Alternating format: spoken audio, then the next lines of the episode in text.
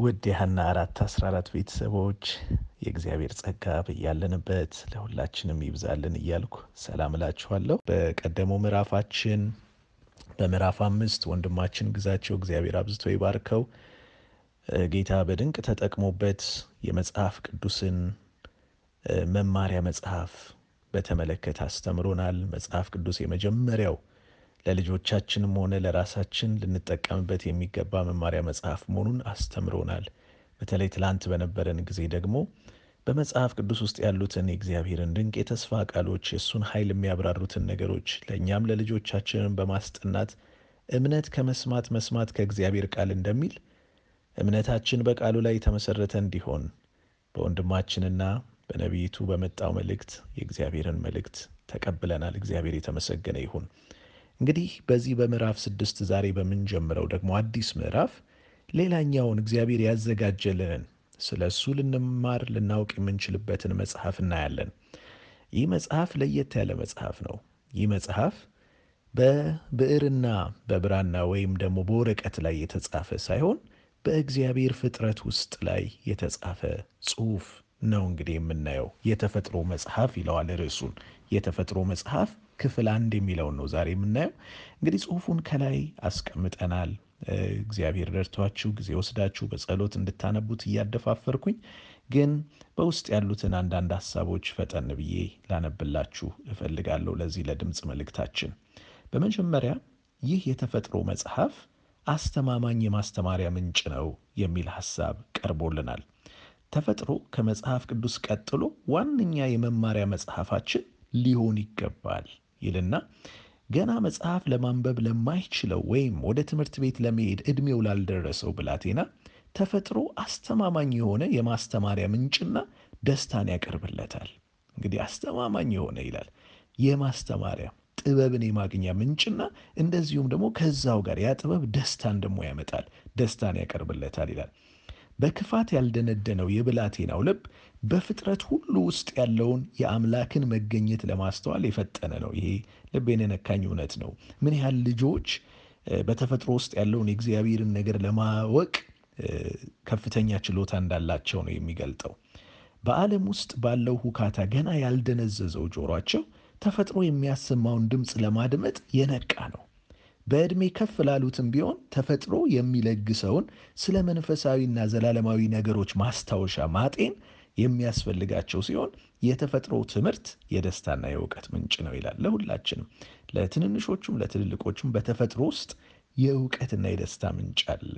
ሁለተኛው ነጥብ ደግሞ ተፈጥሮ በኤደን የመማሪያ መጽሐፍ ነበር ይላል። እንግዲህ በዚህ የመጽሐፉ ክፍል የምንመለከተው ምንድን ነው? ወደኋላ የወስደንና እግዚአብሔር ገና መጀመሪያ ኃጢአት ሳይገባ እውቀትን፣ ጥበብን የመጀመሪያዎቹ ወላጆቻችን እንዴት ሊቀስሙ እንደሚገባ ያስተማረበትን መንገድ ነው የሚያሳስበን። ተፈጥሮ በጠቅላላው የእግዚአብሔርን ነገር እንዲያብራራ ሆኖ ነበር የተዘጋጀው ትላለች። ለአዳምና ለሔዋን በኤደን ቤታቸው ተፈጥሮ በእግዚአብሔር እውቀት የተሞላና የመለኮት ትምህርቶች የሚመነጩበት ነበር። ለመስማት ለነቁ ጆሮዎቻቸው የጥበብን ድምፅ ያስተጋባ ነበር። ጥበብ ለዓይናቸው ይናገር ነበር ይላል፣ ወደ ልባቸውም ድምፁ ይደርስ ነበር። በዚህ መንገድ በእግዚአብሔር እጅ ሥራዎች በመታገዝ ከእርሱ ጋር ግንኙነት ያደርጉ ነበር። በፊታቸው ይላል ትምህርቶቹን ይዞ የተከፈተው የተፈጥሮ መጽሐፍ የማይነጥፍ የእውቀትና የደስታ ምንጭን አቅርቦላቸዋል። በእያንዳንዱ ዛፍ ቅጠል ላይ እንዲሁም በተራሮች ድንጋይ ላይ በእያንዳንዱ የሚያበራ ኮከብና በምድር በባህር ወይም በሰማይ ላይ የእግዚአብሔር ስም ተጽፏል ይላል። እንግዲህ ይሄ ነው የተፈጥሮ መጽሐፍ የምንለው።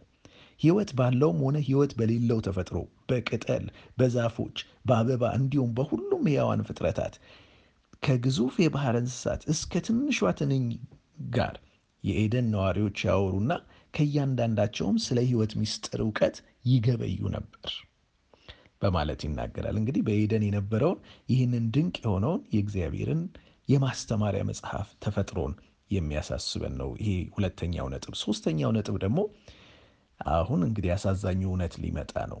ምናልባት እስካሁን ሁላችንም እያሰብን ሊሆን ይችላል። okay ተፈጥሮ አዎ ልክ ነው፣ ግን በተፈጥሮ ውስጥ ደግሞ ብዙ ዘግናኝ ከባድ የሆኑ ነገሮች አሉ ብለን ልናስብ እንችላለን። እንደውም ምናልባት ዛሬ በቴሌቪዥን ነው ብዙ ተፈጥሮ እያየን ያለ ነው በሚያሳዝን ሁኔታ እንጂ ወደ ተፈጥሮ ወጣ ብለን ከተፈጥሮ ጋር ብዙ አንገናኝም። ያንንም በቀጣይ ትምህርቶች እግዚአብሔር በደንብ ያስተምረናል።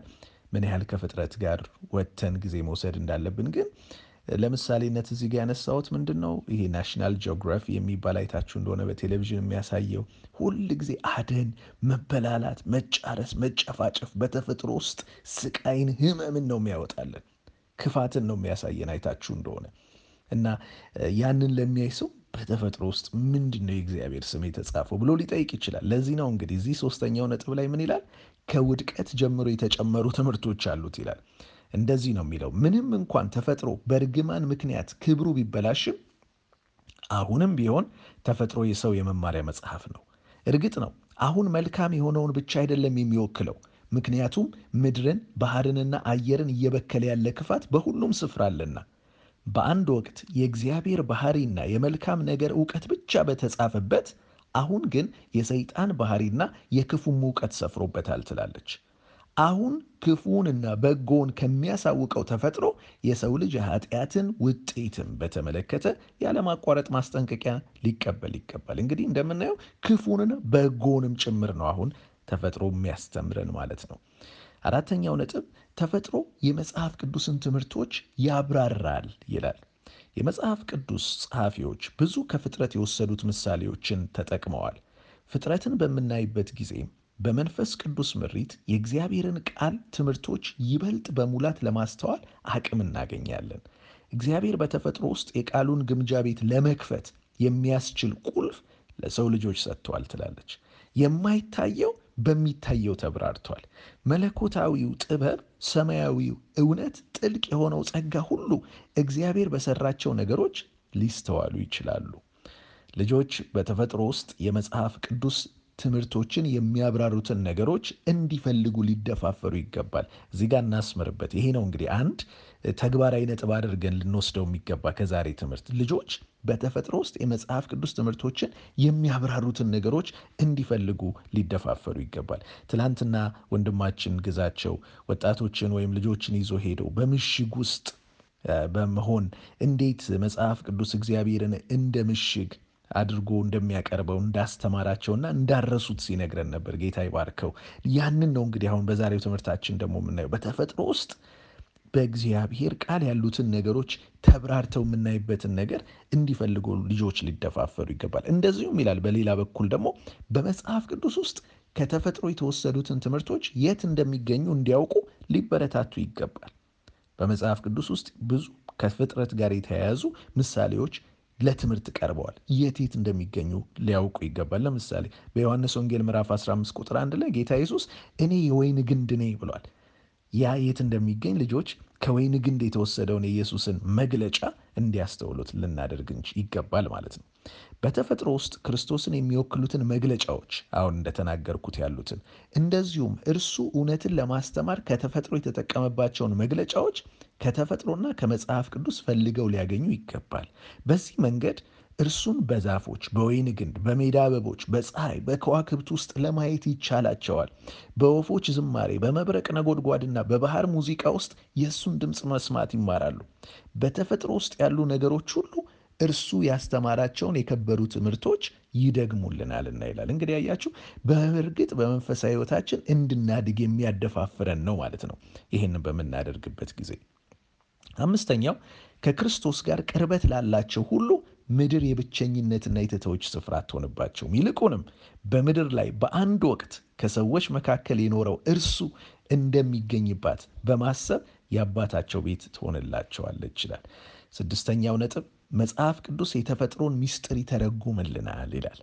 ልጆች ተፈጥሮን መመልከት ሲጀምሩ እንግዲህ ልብ በሉ የተፈጥሮ ሚስጥር ነው ያለው። ሚስጥር በምንልበት ጊዜ ቅድም እንዳነሳ ነው ክፉንም በጎንም የያዘ በመሆኑ አንዳንድ ጊዜ ሚስጥር ይገጥመናል። ያንን መጽሐፍ ቅዱስ ይተረጉምልናል ይልና ልጆች ተፈጥሮን መመልከት ሲጀምሩ የሚያስጨንቅ ነገር ያሉ ቅድም እንዳልነው ይህም የጥፋት ኃይላት በተፈጥሮ ውስጥ ሲሰሩ በሚያዩበት ጊዜ ነው። ዛሬ በተፈጥሮ ውስጥ እግዚአብሔር ብቻ አይደለም የጥፋት ኃይላትም ይሰራሉ። ያን ሲያዩ ይጨነቃሉ።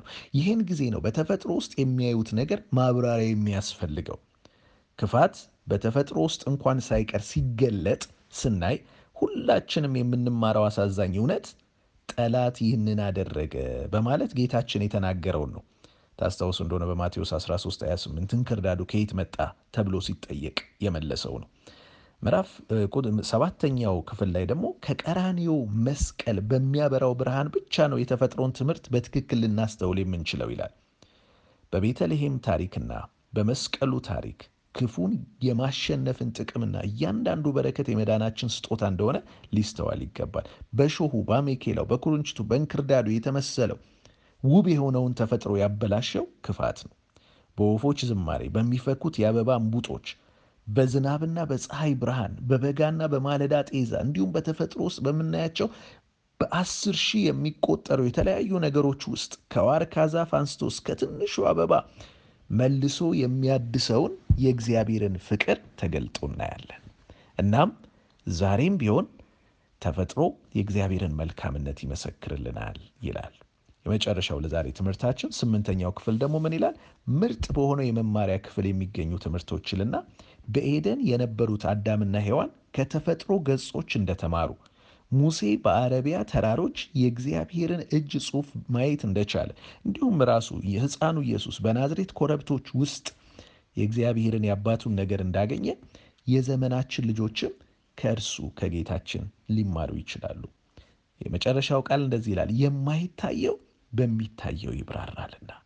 ታስታውሱ እንደሆነ ጌታችን ስለ እግዚአብሔር መንግስት ሲያስተምር የእግዚአብሔር መንግስት በዚህ ትመሰላለች፣ የእግዚአብሔር መንግስት በዚህ ትመሰላለች እያለ ከተፈጥሮ ሲያስተምረን የማይታየውን የእግዚአብሔርን መንግስት ሀሳብ በሚታየው በምናየው በዙሪያችን ባለው የፍጥረት መገለጫዎች ሲያቀርብልን እናስተውላለን። እና ያ ነው እንግዲህ የማይታየው በሚታየው ይብራራል የሚለው። ስለዚህ ወገኖች ዛሬ እንግዲህ እስቲ እግዚአብሔር እንደረዳን መጠን ይህንን በህይወታችን ተግባራዊ ማድረግ እንጀምር። እስቲ ዛሬ ከመጽሐፍ ቅዱስ ስለ ፍጥረት የሚናገሩትን ከፍጥረት ደግሞ ተወስደው በምሳሌነት የእግዚአብሔርን መንግስት እንድናስተውል የተሰጡንን ትምህርቶች ማሰብ እንጀምር። ይህንን ትምህርት ማየት ማጥናት እንቀጥላለን። እግዚአብሔር ይርዳን። አሁን እንግዲህ አጭር ጸሎት ባለቤቴ ምህረት ታደርግልንና ይህንን የዛሬውን ትምህርት እንጨርሳለን። ለጸሎት እንተባበራለን። የሰማይ ሁሉ የምድር ሁሉ ፈጣሪ አባት አምላካችን ሆይ እናመሰግንሃለን፣ እናከብርህማለን። ቸር አባት በዚህ በማለዳ ከቃል የሆነውን በረከት ስለላክልን ተመስገን። አፍቃሪ አባት እንሆ በምናየው ያንተ ጸጋ ያንተ ተፈጥሮ ሁሉ ሁሌ ትምህርት እንድንወስድ ጌታ ሆይ ጠላት የሸፈነውን ያንተ ስራ ያንተ ፍቅር እንዳናይ አይናችን እንዳይገርደን ሁሌ ሰማያዊ የሆነውን ያንተ ጥበብ በመመርመር ያዘጋጀህልን በረከቶች ሁሉ በማየት እንድንጓዝ እንድንማር እንድንራመድ ልጆቻችንም እንዲሁ እንዲሄዱ በአንተ በረከት ጸጋ በመንፈስ እንዲሄዱ እንጸልያለን። አፍቃሪ አባታችን ሆይ እንሆ እንዲሁም ጌታ ሆይ ሰማይና ምድርን አዲስ አድርገህ የምትፈጥር በሰማይም ያዘጋጀህልንን በረከት በማሰብ በዚች ምድር የምንጓዘውን ሁሉ ባሻገር ያለውን ያዘጋጀህልንንም ተስፋ በማድረግ ወደዛም በማሰብ እለት እለት እርምጃችንን እንደ ሄኖክ ካንተ ጋር እንዲሆን እንጸልያለን። ቸር አባት ሆይ እንዲሁም ስለ ወላጆች ስለ ልጆች እነሆ እንጸልያለን። ጌታ ሆይ ይህንን ያዘጋጀህልንን በረከት ሁሌ በመመገብ እና ተግባራዊ በማድረግ ህይወታችንና መንፈሳዊ ነገራችን እለት እለት ወደ አንተ እያደገ እንዲሄድ እንጸልያለን። እነሆ ስለ ዛሬ ውላችንም ለአንተ አሳልፈን እንሰጣለን። እያንዳንዷን እርምጃችን አንተን የሚያስደስት ወደ ሰማይ የሚያደርሰን እንዲሆን ጸልያለሁ። ሁላችን እዚህ የሚሳተፉትንም የሚያስተምሩትንም በሙሉ እንድትባርክ እንጸልያለን። የምንሰማንም ጌታ ሆይ እየተባረክን ህይወታችን ሁሉ ወደ አንተ እንዲያድግልን እንጸልያለን። ስለ ሰማህን ተመስገን። አትለየን፣ ባርከን፣ በሰላም አውለን። በጌታ በኢየሱስም አሜን። እግዚአብሔር አምላክ ሁላችንን የሚባርክ